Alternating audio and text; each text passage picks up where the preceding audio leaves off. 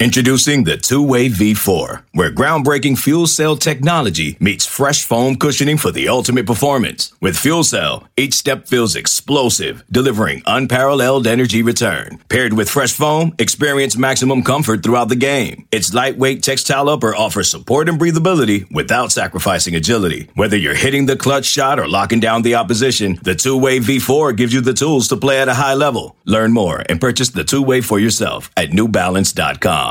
Welcome back. Welcome in. This is Country Roads Confidential at earsports.com, part of the Paramount Podcast Network. I am Mike Casazza. Once again, responding to the signal for an emergency podcast here. And this is kind of similar to previous ones, but also different in the nature that it arrived. West Virginia has added another to the basketball roster. Chris Anderson's phone blowing up about the news as we speak because Trey Mitchell formerly of UMass and Texas, now part of the Mountain program. We've done this before for Erik Stevenson, Joe Toussaint, and even Emmitt Matthews. We do it for Trey Mitchell, but with a twist, Chris, because I have to take off a shoe here. 5, 10, 11, 12, 13. 14 players on scholarship. Tattoo on the inside of my left bicep says you could only have 13 in a college basketball team. I guess we'll get to Mr. Mitchell in a second, but what does this mean about college basketball in 2022 slash 23 when you can briefly go over 13 and have to get back under? Well, I just assumed this was a, a perk of being on the rules committee for Huggins, right? And this yeah. isn't this what's going on here? Just uh, making it work. Don't worry about it. Get to 15 and figure it out later. I think maybe he's still transitioning from the COVID rules down to 13. I think that's what everybody gets a transition year, mm-hmm. or at least that's what you can pitch. But this is the reality of recruiting. I mean, this has been going on for decades in all sports. You know, hey, you end up kind of you every everything is fluid. Nothing is definitive. Like even signatures, obviously. Um, so there is going to be a move to be made. And again, I think it's interesting here. Is that the bigger story than the actual addition of said player? 12 months ago, it's a huge rock in the lake, right? Big splash, lots of ripples because he was one of the top transfers in the portal. And part of that, highly celebrated and oddly enough, Chris, highly criticized recruiting class mm-hmm. uh, at Texas. Lots of arrows from one corner of the Big 12, as we remember. But I mean, a big time player who's adding to his game as big, who can do some things on the perimeter. And it's really big news just from a talent acquisition. Here's a four star top 100 player a couple years ago from Pittsburgh who also prepped in New England where West Virginia has some roots. So there's a connection here for sure never really danced with each other last year, and here they are doing this. And, and again, this this might not even be the end of things, which we can get to, but it's big, big news. Let's put things into canisters here. We'll talk about future roster implications for this move, maybe for a subsequent one in a second. Let's just talk about Mitchell here. Um, six nine, four star, top 100, best player in Pittsburgh, but excuse me, in Pennsylvania, but also Connecticut while he was in high school. Um, again, played in Pittsburgh, prepped for a year in in Connecticut, so good big time stats, big time score at UMass. Um, I can go over some of the biographical stuff in a minute. And then last year, uh, just a who knows kind of a year, but he's going to have three years to play two seasons. That might be worth remembering because of eligibility and things. And as we speak, we don't quite yet know for sure whether or not he'll be eligible right away, if there's a waiver, if he's a graduate, if he's already used his one time transfer. But let's just say he's on the court in the upcoming season. That's obviously the intent. Uh, who and what do they have here? I think they have a, a, stretch four, stretch five kind of guy that is very capable of shooting the three. Uh, I believe his, his shooting percentage from three when he was at UMass was around 36% combined between the two years 35, 36%, which when you have a guy shooting three, uh, three threes a game, that's pretty good. You'll take that.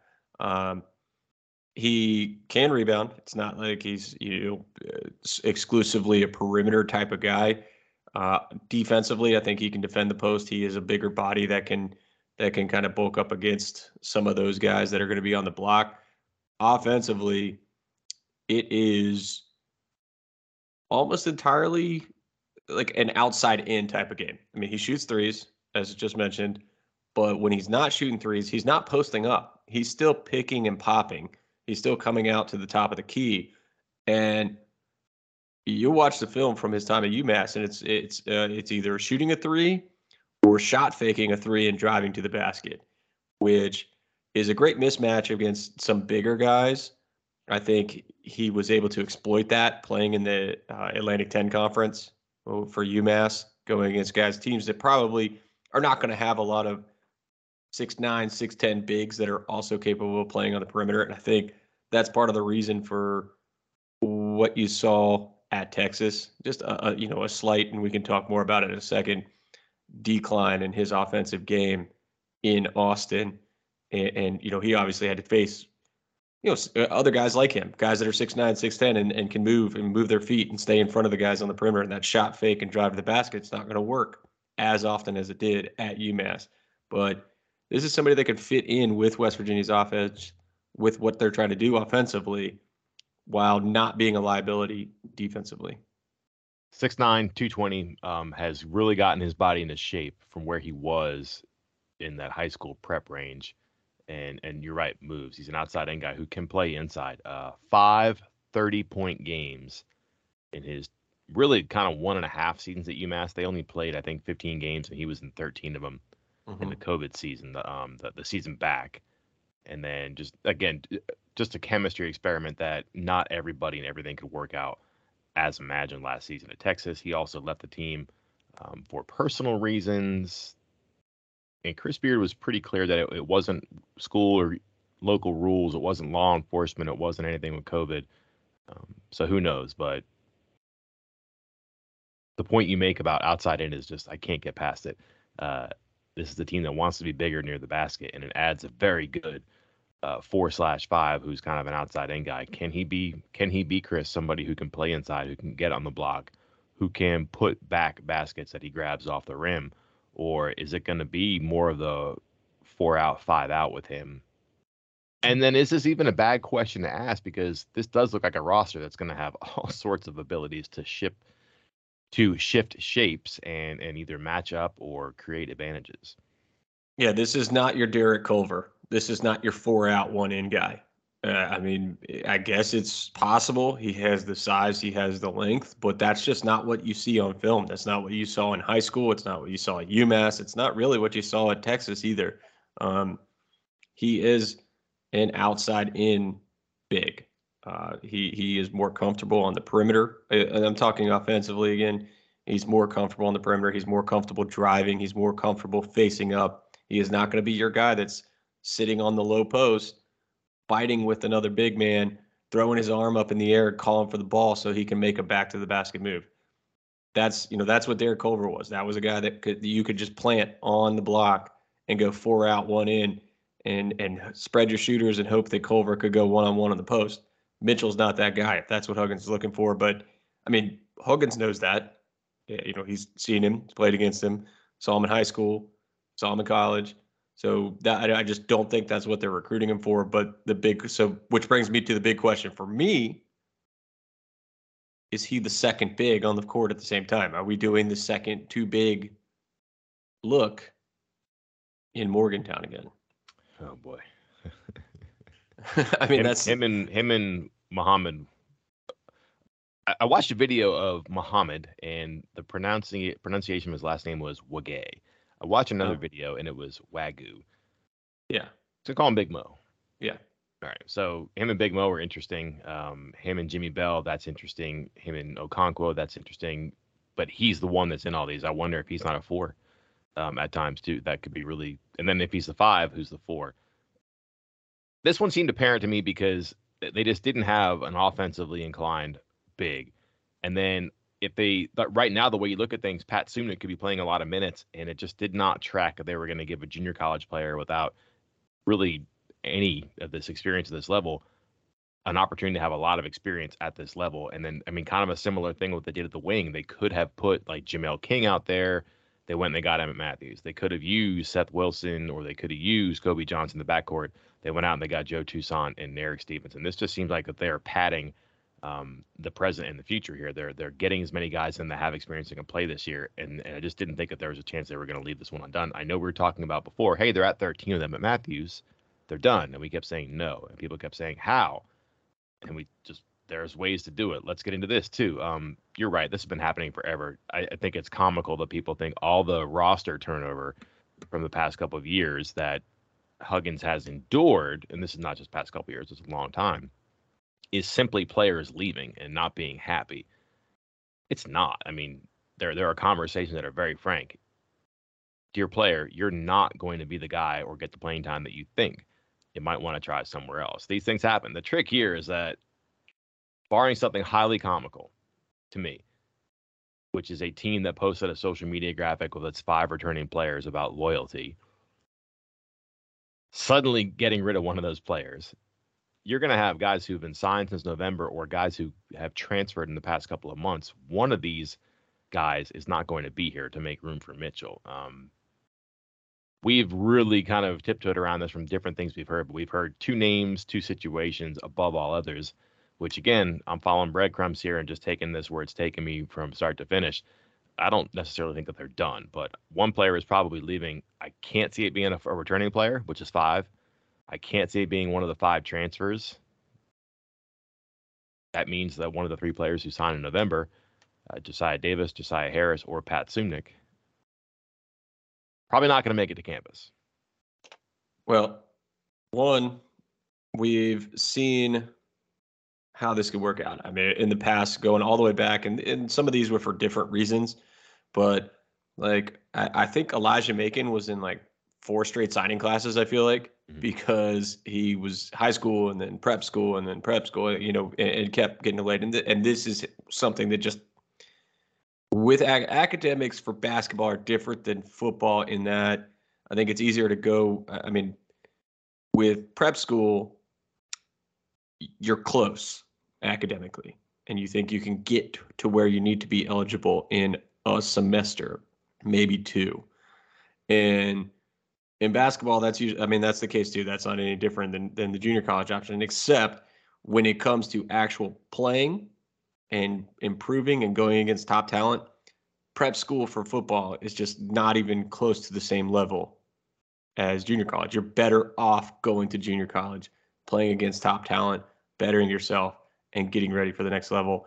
While in basketball, staying there, doing a fifth year, and going to prep school is much better. You are going to play against the best of the best of the best when you do that. So we've seen that. And there are two high school guys that are currently signed. Um, you know, Josiah Davis came from Canada don't know about his, you know, age, classification, that kind of stuff can can make it tricky. Maybe it's best if he does another year in prep school. Who knows? Uh, Josiah Harris just went down the state tournament with an injury. Um, how serious is it? He hasn't said. Potential for surgery, not sure. Uh, what if he's hurt and can't play this year? Is it best for him to come and just sit the bench, or is it best to come and get rehab or get rehabbed and go somewhere for prep school? Don't know that answer yet either, at least as of this moment that we're recording it. And then Suemnick, who you mentioned as a, the third potential third option, don't know what's going to happen there. But I mean, we've seen already West Virginia take a commitment from a guy and then look at him and say, hey, you know, eh, maybe might want to look around. Might be best for both parties. Things are getting a little tight here. If you want more playing time, I mean, we'll honor it. You signed it. We have to. But might find some more playing time somewhere else. Um, and they did that with Fede Federiko, who uh, right ended up at Pitt, right? Yeah. I think. Um, again, so the, those are the three guys. I'm with you that it, it's not going to be Wagyu, it's not going to be Bell. Like they wouldn't have taken those commitments this late in the game if they weren't going like that. That's a little would be off if they took a commitment and a signature at this point. The other three guys were all the early guys. So I'm just running through the scenario for each one where one of them might not be the thing. It's and it's not some nefarious like, oh my god, I can't believe this is so slimy. It's just not. That's not what it is. Everybody works together. Everybody wants to, you know, to to find their happy place, if you will. And and they've probably already talked about this with one or more of them already. And by the way, who's silent, not saying anything? Mm-hmm. Those guys. Yep. they're very hard to reach, very hard to read the tea leaves there too. Um, yeah, listen, you can come to Morgantown and and redshirt. I don't know. That hasn't really worked out very well. I know it's like an admirable thing, but show me great evidence of that happening. And number one, number two, players don't want a redshirt. And if you come here and you redshirt and you transfer, you lose that ability to transfer once for what a year you, you played seven games in, in 40 minutes, or you didn't play at all and you lifted weights and practiced. No, if you can prep for a part of a year or all of a year, that might be good. And it's something that's that you're seeing now too. And it's because of the glut on the rosters, a lot of players are having to do this more than they want to, and, and it's not a terrible thing too. There is a way to make it work academically, athletically. Um, and then, I mean, if Harris comes in and he's not 100% and he misses, I don't know, two weeks, four weeks, six weeks of the of the off season, preseason, this is not a situation to be coming from behind because the roster is what it is right now, especially in their front court with the way they're adding to it. If it's, it's, you know, if it's Harris who's who's here, and he's behind, you know, a Mitchell and Matthews and whomever else might be in front of him right now, is he going to get caught up in what's his first year going to be like? Those are just dynamics. Um, I'll say this: we will have more information on this on the board. It's going to be on the VIP Country Roads Confidential. You can check it out. But we've been talking about this for quite some time to the point that this isn't a great surprise, which leads to our next transition, Chris. We're talking about one spot here, and I just don't think they're done. All the intel that you and I have had from the very beginning was that this was going to be in excess of one or two scholarship players.